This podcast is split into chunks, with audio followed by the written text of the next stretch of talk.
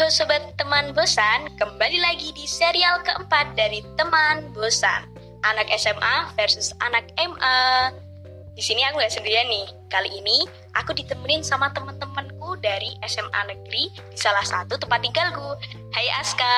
Hai. Hai Bening. Hai. Hai Kinasi. Hai. Ya, tentunya di sini kita mau nemenin kalian nih yang sama-sama gabut mungkin tentunya biar tetap semangat dong bawa perubahan meskipun masih rebahan. Assalamualaikum warahmatullahi wabarakatuh. Weh, makasih ya guys udah mau nemenin aku di sini. Iya. ya, mm, kali ini teman bosan mau sharing-sharing nih tentang gimana sih kehidupan anak SMA negeri dan anak madrasah alias swasta. Oke, gimana nih kabarnya kalian? Alhamdulillah baik. Udah lama ya kita nggak berjumpa. Iya, Iya, udah lama udah banget. lama banget. Tapi BTW aku baru kenal. Oh iya, oh, oh, jadi gini ya guys, Eh, di sini aku bareng sama teman-temanku lama nih, Aska nih. Aska nih salah satu temanku SD ya nggak kak? Iya. Ya kalau Bening nih temanku dulu di TPA ya nggak Bening? Iya, waktu kita ketemu di Eh, eh, waktu SD ya itu? Iya, waktu SD. Ya bener banget. Terus kalau Kinasi, oh, bener-bener ini baru, ini temen, ini teman baruku nih. Aku baru kenal Kinasi. Halo Kinasi. Halo teman-temannya Isna. Ya, salam kenal ya pokoknya semuanya ya. Ya, oke, oke. So kita kan bener-bener dari latar belakang sekolah yang berbeda banget nih. Dan so pasti lingkungan kehidupan di antara kita juga sangat berbeda kan. Nah, FYI aja ya, yang di sini, yang di SMA tuh mereka bertiga jadi Aska, Bening, dan Kinasi. Nah, kalau aku itu sekolahku di Madrasah Aliyah. Nah, oke. Jadi di sini kita mau ngobrol-ngobrol bareng aja ya guys. Nah, eh siapa dulu nih yang mau ngomong? Sepertinya kamu aja yang bertanya. Oke oke. Eh, aku tanya dulu ya sama kalian. Eh, kalian tuh kalau misalkan di SMA negeri nih, pasti kan pertemanannya campur ya, misalnya antara laki-laki dan perempuan. Jadi kayak eh, campur gitu kan. Menurut kalian tuh pas kalian SMP, dari kalian SD, SMP, SMA, kira-kira pertemanan dari jenjang-jenjang pendidikan itu tuh kayak kerasa berbeda nggak? Misalnya kayak pertemanannya dari SD itu gimana, SMP gimana, SMA gimana, kayak ada perubahan yang membuat kalian terkejut apa gimana? Coba bisa dijelasin. Siapa dulu nih yang mau jawab? Aska, Aska, coba ya dari Aska. Oke, kalau dari aku, aku kan SD sekolah di sekolah Islam ya. Jadi ya kak, waktu masuk SMP negeri itu sempet kaget banget sih. Soalnya emang berbeda banget itu loh pelajarannya, terus apa ya lingkungannya juga beda banget. Jarak antara perempuan dan laki-laki yang paling Iya. paling uh, paling menonjol itu. Kalau SMP ke SMA sih perbedaannya cuman uh, kemandirian aja sih kalau menurut aku. Jadi waktu SMA itu bener-bener kita dituntut gimana ya? Dituntut mandiri lah pokoknya. Soalnya kan sama-sama negeri ya, Iya. sekolahnya SMP ke SMA. Iya. Oke. Oke, lanjut nih ke Bening. Kalau kamu menurutmu gimana nih? Kalau aku pribadi sih ya mirip sih sebenarnya sama Aska tadi karena aku juga dari dulu SD-nya itu SD Islam, terus aku masuk ke SMP negeri. Nah, tapi bedanya dulu tuh kaget gitu juga di bahasa. Karena kan dulu SD ku itu kayak SD swasta internasional yang nggak pernah pakai bahasa Jawa, jadi pakai bahasa Indonesia sama bahasa Inggris. Jadi waktu masuk SMP negeri itu aku sempat nggak bisa bahasa Jawa gitu loh sampai dikiranya aku bukan orang Jawa. oh iya sih, biasanya kayak gitu ya, nggak terbiasa. terus terus terus ya udah sampai akhirnya udah mulai naik kelas terus makin lama juga kan lingkungannya pakai bahasa Jawa akhirnya bisa terbiasa bisa pakai bahasa Jawa terus akhirnya pas SMP ke SMA sama-sama jadinya juga nggak jauh beda cuma ya beda-beda dikit lah tipis gitu Oh iya, tapi sekarang udah lancar ya bahasa Jawa. alhamdulillah udah lancar Oke oke. Oke, lanjut nih ke Kinasi. Gimana Kin? Eh, sebelumnya mohon maaf ya teman-teman kalau nanti aku kecepatan pakai bahasa Jawa soalnya aku tuh nggak biasa pakai bahasa Indonesia Oke oke, nggak apa-apa nggak apa. nah kalau dari aku sendiri sih ya aku dari SD sampai SMA itu alhamdulillah di negeri jadi perbedaannya tuh juga nggak jauh-jauh tipis. Kalau pergaulan ya laki-laki perempuan campur jadi satu gitu nggak ada batas-batas tertentu. Terus kalau bahasa ya bahasanya random banget sih. Soalnya juga kan aku dari SMP desa dari SD desa. Jadi ngomongnya juga iya, bahasa iya. daerah Heeh, gitu. iya, biasanya gitu ya. Terus kalau menurutku itu perbedaan yang paling menonjol itu dari sikap. Sikap. Sikap sama lingkungan pertemanannya. Itu mulai dirasakan dari SMP atau dari dari SMA, SMA sih dari SMA ya. Kalau SMP itu Masih- masih ya masih ya sewajarnya anak-anak itulah sesukanya mereka gitu loh. Siapa pun itu oke-oke aja gitu nggak ada kayak sungkan apa sih namanya? Kayak minder apa apa Oh, gitu loh. iya. Terus teman-temannya kan juga masih satu lingkungan satu kan. lingkungan iya Uh, terus gimana ya dari pemikiran sih kayak lebih dewasa lebih matang dalam memilih lingkungan pertemanan. Jadi nggak asal-asalan. Ya kalau emang kamu nggak orangnya nggak enak maksudnya nggak sefrekuensi sama aku kayaknya lebih baik kita itu nggak satu server gitu oh iya bener-bener. Emang kalau udah manusia. kalau udah SMA tuh emang udah bisa membedakan Ya, gitu kayak lingkungan kita itu bener tahu mana yang patut buat kita satu lingkungan Iya, itu heeh. daripada kita membuang-buang waktu diri kita yang kita tuh nggak nyaman gitu oh bener banget bener banget iya iya oke oke oke Kalau buat Isna gimana nih? Kan anak-anak SMA juga penasaran kan sama uh, pergaulan anak pondok. Coba coba jelasin dong. Oke oke, makasih nih Aska udah tanya. Eh apa kalau aku sih sebenarnya kalau dari pertemanan itu tuh ya tetap ada sih perbedaannya. Apalagi kalau bener-bener baru masuk pondok kan aku SMP ya. Jadi kalau SD kan ya udah mesti anak kecil apa sih? Nggak nggak nggak mikir tentang kayak gitu kan. Tapi kalau SMP tuh bener-bener kerasa banget soalnya apalagi kan aku pondok ya di mana aku tuh eh, pisah sama orang tua dan itu tuh emang lingkunganku tuh sama teman-temanku gitu. Jadi kayak apa namanya aku harus mencari teman yang yang bisa bareng-bareng yang bisa apa tadi yang hmm ah, bener banget. Kayak gitu. Cuman kita mungkin kalian rasanya waktu SMA ya misalnya kayak gitu. Tapi kalau aku emang bener-bener dari SMP aku tuh emang harus mencari lingkungan yang sesuai buat aku biar aku tuh gimana caranya biar betah di situ kayak gitu. Soalnya eh, teman-temanku tuh banyak tuh eh, di pondok tapi dia tuh nggak punya teman. Gimana ya? Kayak mereka tuh belum bisa menyesuaikan diri gitu dengan apa yang sekitarnya eh, ujung-ujungnya malah keluar gitu kan. Nah itu bisa jadi dia eh, nggak bisa ad- beradaptasi. gitu jadi berarti kan intinya kan kayak eh, pertemanan antara di SMA negeri maupun di pondok itu kan juga kayak nggak beda jauh nggak sih? Tergantung kayak tergantung individu nyamannya sama siapa Iya, berarti kan jadi kan pesennya kan juga eh, diri kita tuh yang bisa menyesuaikan kita sendiri gitu kan. Jangan lupa buat cari temen yang bisa apa buat perubahan lah diri kita ke diri kita agar bisa jadi lebih baik lah. Iya, kan. sama yang positif, Sama- lelah gitu. Iya. Soalnya fatal juga kalau sama Eh, kan banyak tuh ya, apalagi kalau masa-masa SMA tuh eh, labil-labilnya kita Iya, mencari bener. pertemanan. Eh, hati-hati ya, oke oke. tapi tapi ya jangan gimana ya jangan pilih-pilih banget gitulah ya kita itu menyesuaikan aja gimana kita menempati di suatu lingkungan tersebut tergantung kitanya masing-masing sih pinter-pinternya kita beradaptasi, beradaptasi sama eh, menyerap apa kayak tradisi apa pengaruh gitu loh Iya bener banget, bener banget. O- Oke, langsung aja nih ke pertanyaan selanjutnya. Eh, kalau di SMA negeri nih, kan kayak kelihatan banget kan kayak biasaan orang kayak pacaran, apa? Ya gitulah, tau lah. Pertanyaan selanjutnya nih, kalau di SMA negeri itu kan kayak kebiasaan kayak pacaran, berteman dengan lawan jenis yang mungkin eh, sampai pegangan tangan. Kalau menurutku itu suatu hal yang eh, nggak boleh gitu ya, kalau menurutku. Nah, tapi kalau nggak wajar gitu, saya emang kalau di boarding school kayak gitu tuh emang udah termasuk ke BK laki-laki sama kayak gitu kan nah kalau menurut kalian nih pacaran tuh kayak udah biasa gitu gak sih di tempat kalian atau kayak udah menjadi suatu hal yang wajar atau gimana gitu Kalau eh, di SMA sih pacaran, bergaul sama lawan jenis itu udah jadi hal wajar sih. Tapi ya tergantung pribadinya masing-masing. Apa ya, megang prinsip gak pacaran atau pacaran itu kan pacaran menurut orang kan beda-beda nih. oh Eh, sudut pandang kan beda-beda. Ada yang pacaran buat gini gini ya. Pokoknya tergantung sama orangnya sih.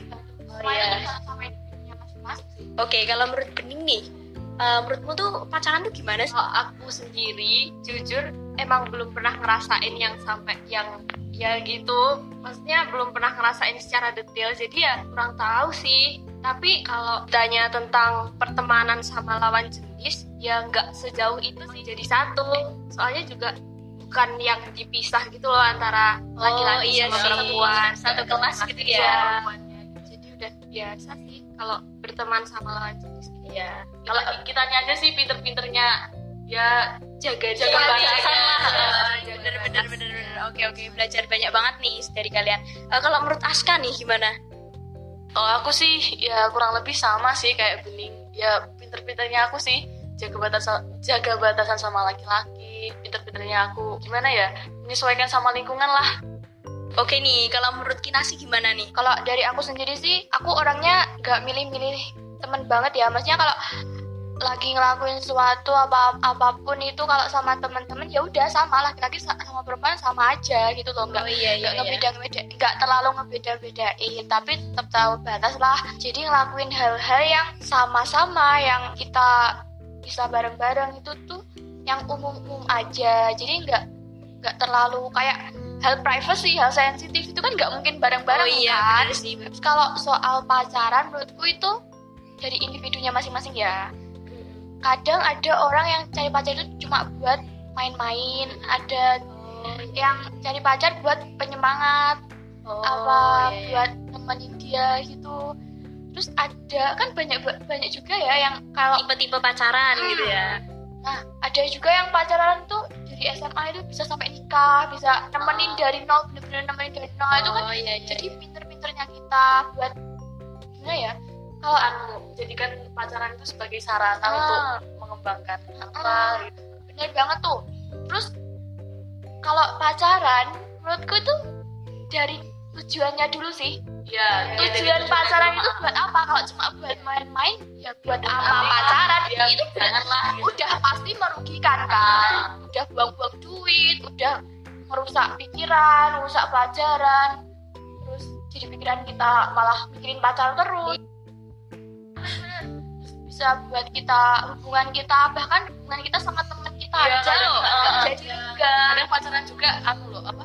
ya pokoknya merugikan lah kalau kita tuh nggak bisa benar-benar gimana ya nentuin tujuan kita kalau tujuannya nggak baik kan jadinya kita ya nanti jadinya nggak baik gitu loh nggak sa nggak sampai ke target kita yang malah yang sebelum pacaran kita mau gini-gini tapi ternyata kalau pacaran malah merusak itu semua Oh iya iya iya. iya. Oke, tapi kalau menurut kalian nih, eh, kira-kira pacaran tuh banyak ke sisi apa namanya?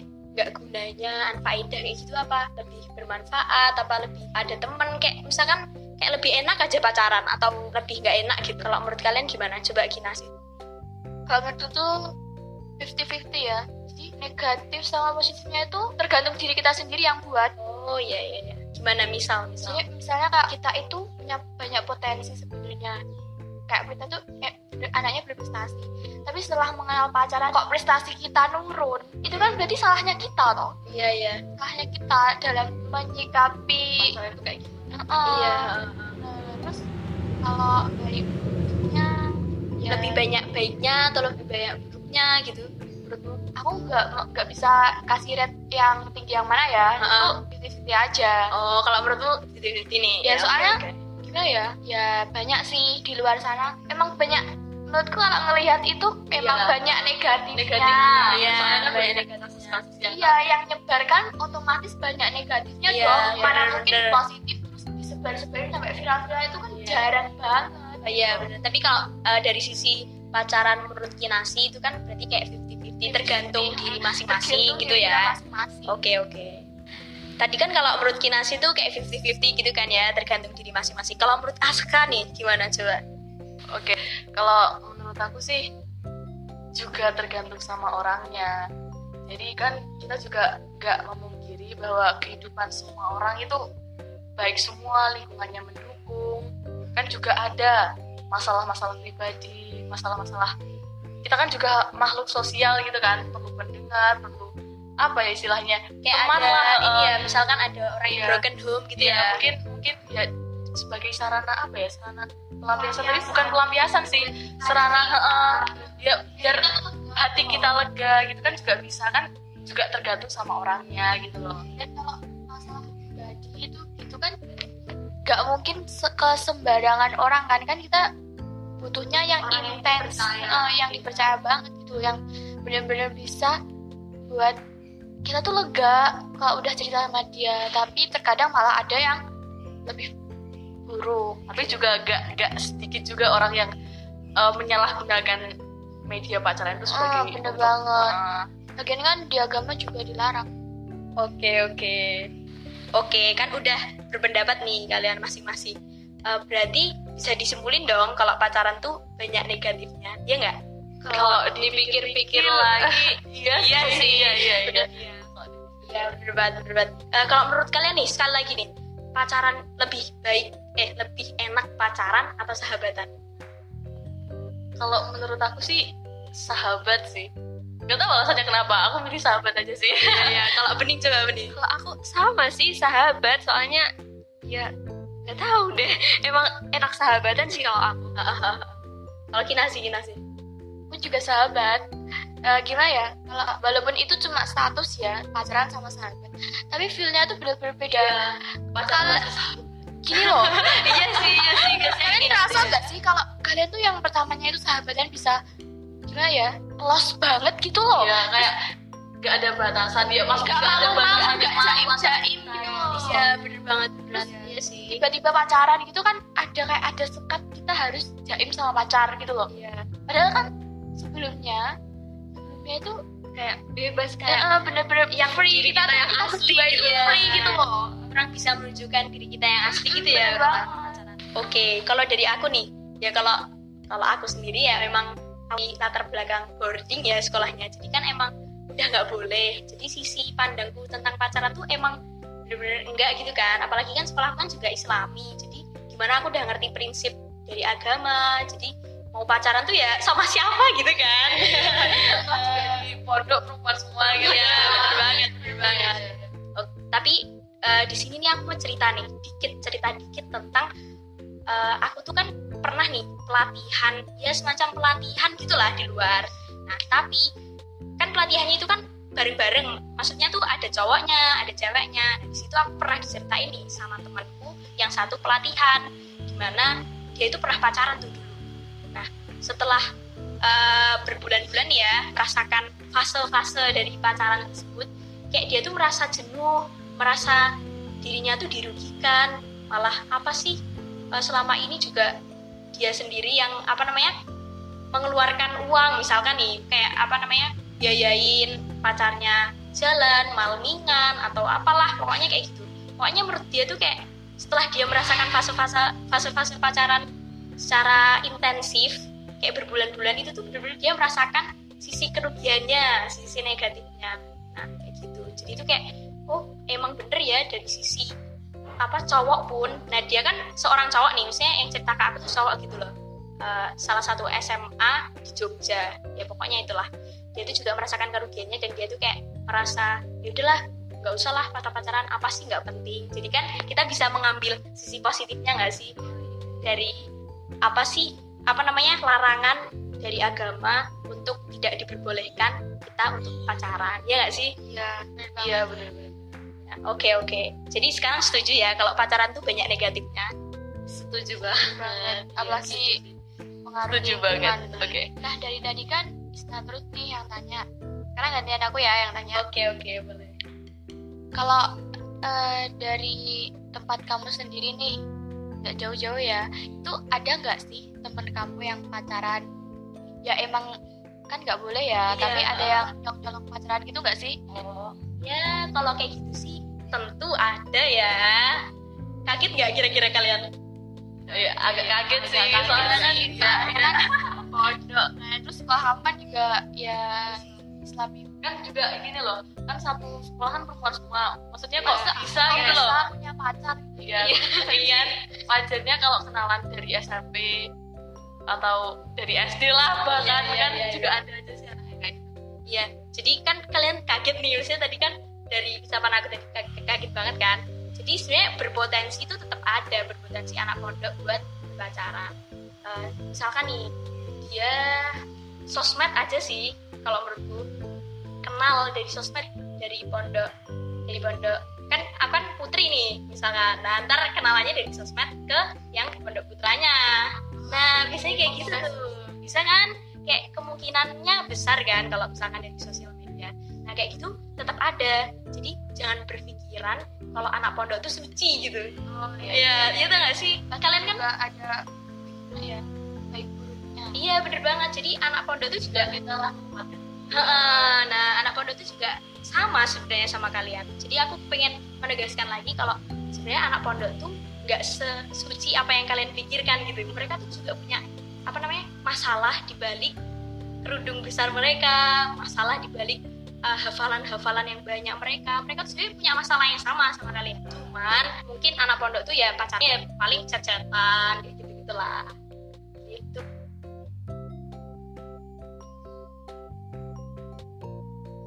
Uh, kalau dari sisi kesibukan nih, kalian uh, ngomong-ngomong pada sibuk apa sih di SMA? Ya karena kita kan ikut OSIS, jadi kadang ya ngurusin program kerja program kerja kayak gitu. Terus kalau ada acara-acara kayak gitu sih, kan kita juga ikut bantuin berpartisipasi gitu loh buat merealisasikan acara itu. Tapi juga tetap gak sibuk osis biasanya sih kan soalnya ya karena ada pandemi jadinya ya banyak kebanyakan daring sih. Tapi ya, kalau menurut aku ya daring itu lebih ribet iya sih bener banget. Uh -uh. nah kalau buat Isna kan di pondok gitu ya di sana tuh kayak ada yang semacam osis gitu nggak sih? Ya tentu banget ada. Tapi itu kalau di pondok jadi di, di boardingku itu namanya itu IPM Ikatan Pelajar Muhammadiyah. Kan sekolah kan sekolah Muhammadiyah ya. Nah jadi uh, IPM itu di ranah jadi Muhammadiyah itu punya organisasi per uh, tingkat pendidikan jadi kalau SMP SMA itu IPM tapi kalau udah mahasiswa itu ntar ada lagi IMM Ikatan Mahasiswa Muhammadiyah nah kayak berkelanjutan gitu loh. Tapi kalau kalau aku sekarang nih alhamdulillahnya kan aku kesibukannya juga di IPM ya. Uh, dia kayak kalian lah osis osis gitu. Terus apa punya program kerja terus ngebantu madrasah buat suksesin acara apalah buat PPDB lah kan bantu juga ya selain selain jadi IPM aku juga kan gara-gara pandemi ini juga semuanya juga dari yang kayak kalian bilang tadi. Di mana kita tuh kayak susah banget mau ngejalanin acara apa yeah. ya di mana itu harus bertatap muka ya kan? Nah itu makanya aku juga selain di IPM aku juga mulai bikin-bikin podcast gitu sih. Ya podcast inilah pokoknya. Nyoba lah. Istilahnya apa sih? Kayak latihan gitu sih. Kayak uh, biar nggak gabut aja gitulah. Biar kayak punya strategi per hari gitulah. Biar punya kegiatan walaupun di rumah aja, aja. biar biar nggak gabut lah intinya. Ya pokoknya gitulah. Juga seru banget kan kayak ber, bertukar cerita sama yeah. kalian bener banget ya. Sharing sharing bisa tahu satu sama lain. Ya, bukan cerita pun bisa bisa dibuat apa ya? Ya nggak tahu. Motivasi buat teman-teman yang lain gitu kan ya. Iya. Teman-teman yang dengerin juga bisa tahu kita kayak gimana. Pokoknya seru aja sih bikin podcast podcast kayak gini. Saya bisa uh, cerita-cerita bareng teman-temanku yang mungkin sesekolah juga juga bisa. Ya kayak gini nih aku nyamperin ke rumah temanku yang dulu temanku SD dulu ya nggak kan siap siap, siap. nah gitu. Pokoknya seru aja sih apa namanya bisa berbagi cerita gitu. Soalnya kan udah lama nggak ketemu gitu kan. Apalagi bertukar ceritanya sama kalian-kalian ya. tahu sih tiga tahun pondok di Jogja oh. dan aku di Magetan. Bener banget. LDR jadi kalau kalau bertemu tuh kayak kita tuh weh udah udah lama banget nih kita nggak nggak bertukar cerita. Kalau sekalinya bertukar cerita tuh kayak seru banget gak sih? Iya iya iya. Gimana kita tuh keadaannya berbeda? Kita so aku sama Isna itu dulu SD sekelas 2 tahun ya Is ya? Oh, oh berbeda eh, eh tiga tahun. Tiga tahun ya? Tiga tahun tiga tahun. Lima enam. Pertama iya, iya, iya. oh iya bener-bener. Pokoknya seru banget lah kalau bikin kayak gini. Oke, aku beruntung banget nih. Kali ini aku ditemenin sama teman-temanku yang emang udah lama banget gak ketemu. Uh, di sini aku tuh kayak bener-bener dapat pengalaman baru dari cerita-cerita mereka. Padahal cuma cerita loh. Di satu waktu aku bisa mendapatkan uh, sisi pola pemikiran anak SMA gitu okay. nah kira-kira kalau kalian kayak uh, seneng gitu gak sih tak ajak podcastan kayak gini Ya seneng sih soalnya kita bisa tahu satu sama seru lain. banget dong. Ya, kan bisa kita juga tahu sharing-sharing. gitu loh, eh anak pondok itu gimana kan dulu kan juga waktu SD, aku kan dari SD Islam, jadi dulu juga sempet ada pikiran buat lanjutin sekolah ke pondok, tapi ya akhirnya nggak kesampaian ya. Ya, Gitu sampai SMA. terus bisa kita juga bisa ngerubah perspektif kita Oh, bener banget. Sih, Tentang anak anak pondok itu gimana sih? Anak SMA itu gimana sih? Jadi nggak selamanya yang kita lihat itu mencakup semua yang ada di dalamnya. bener banget bener banget. Iya bener banget. Dan ternyata itu nggak beda jauh gitu loh, asal sebenarnya itu sama cuman ya ada tetap ada ya, perbedaan ada tapi nggak jauh gitu Iya. kan. Jadi kayak kita bisa bertukar pikiran gitu kan ya. Ya kita juga seumuran jadinya pasti apa ya nah kita juga berada di fase yang sama jadi Iya, eh, bener-bener. pola pikir itu kan pasti nggak nggak beda jauh kan ya. Iya bener banget. Pokoknya seru banget lah pokoknya hari ini aku beruntung banget lah pokoknya. Nggak kerasa ya ternyata eh, ngobrol kayak gini tuh nggak kerasa gitu kayak cepet banget. Padahal tuh sebenarnya tuh udah lama banget kita ngobrolnya ya nggak? Iya iya iya iya pokoknya makasih banget loh buat Kinasi, Bening, dan Aska udah mau nemenin podcastku kali ini. Eh, semoga bermanfaat ya buat teman-teman di luar sana yang mungkin pengen tahu nih kehidupan anak SMA tuh kayak gimana, kehidupan anak pondok tuh kayak gimana. Nah, boleh banget ya buat kalian yang merasa podcast ini bermanfaat, boleh banget di-share sebanyak-banyaknya di teman-teman kalian. Kalau kalian punya topik menarik atau ide yang sangat unik, boleh banget di chat IG aku, di DM, di at fatmalatifah underscore. Thanks for all, thanks for all, enjoy your day. Buat teman-teman semua, tetap di rumah aja ya, jaga kesehatannya, oke? Okay? Uh, mungkin sekian dari kita. Wassalamualaikum warahmatullahi wabarakatuh. Wassalamualaikum warahmatullahi wabarakatuh. Terima kasih semuanya.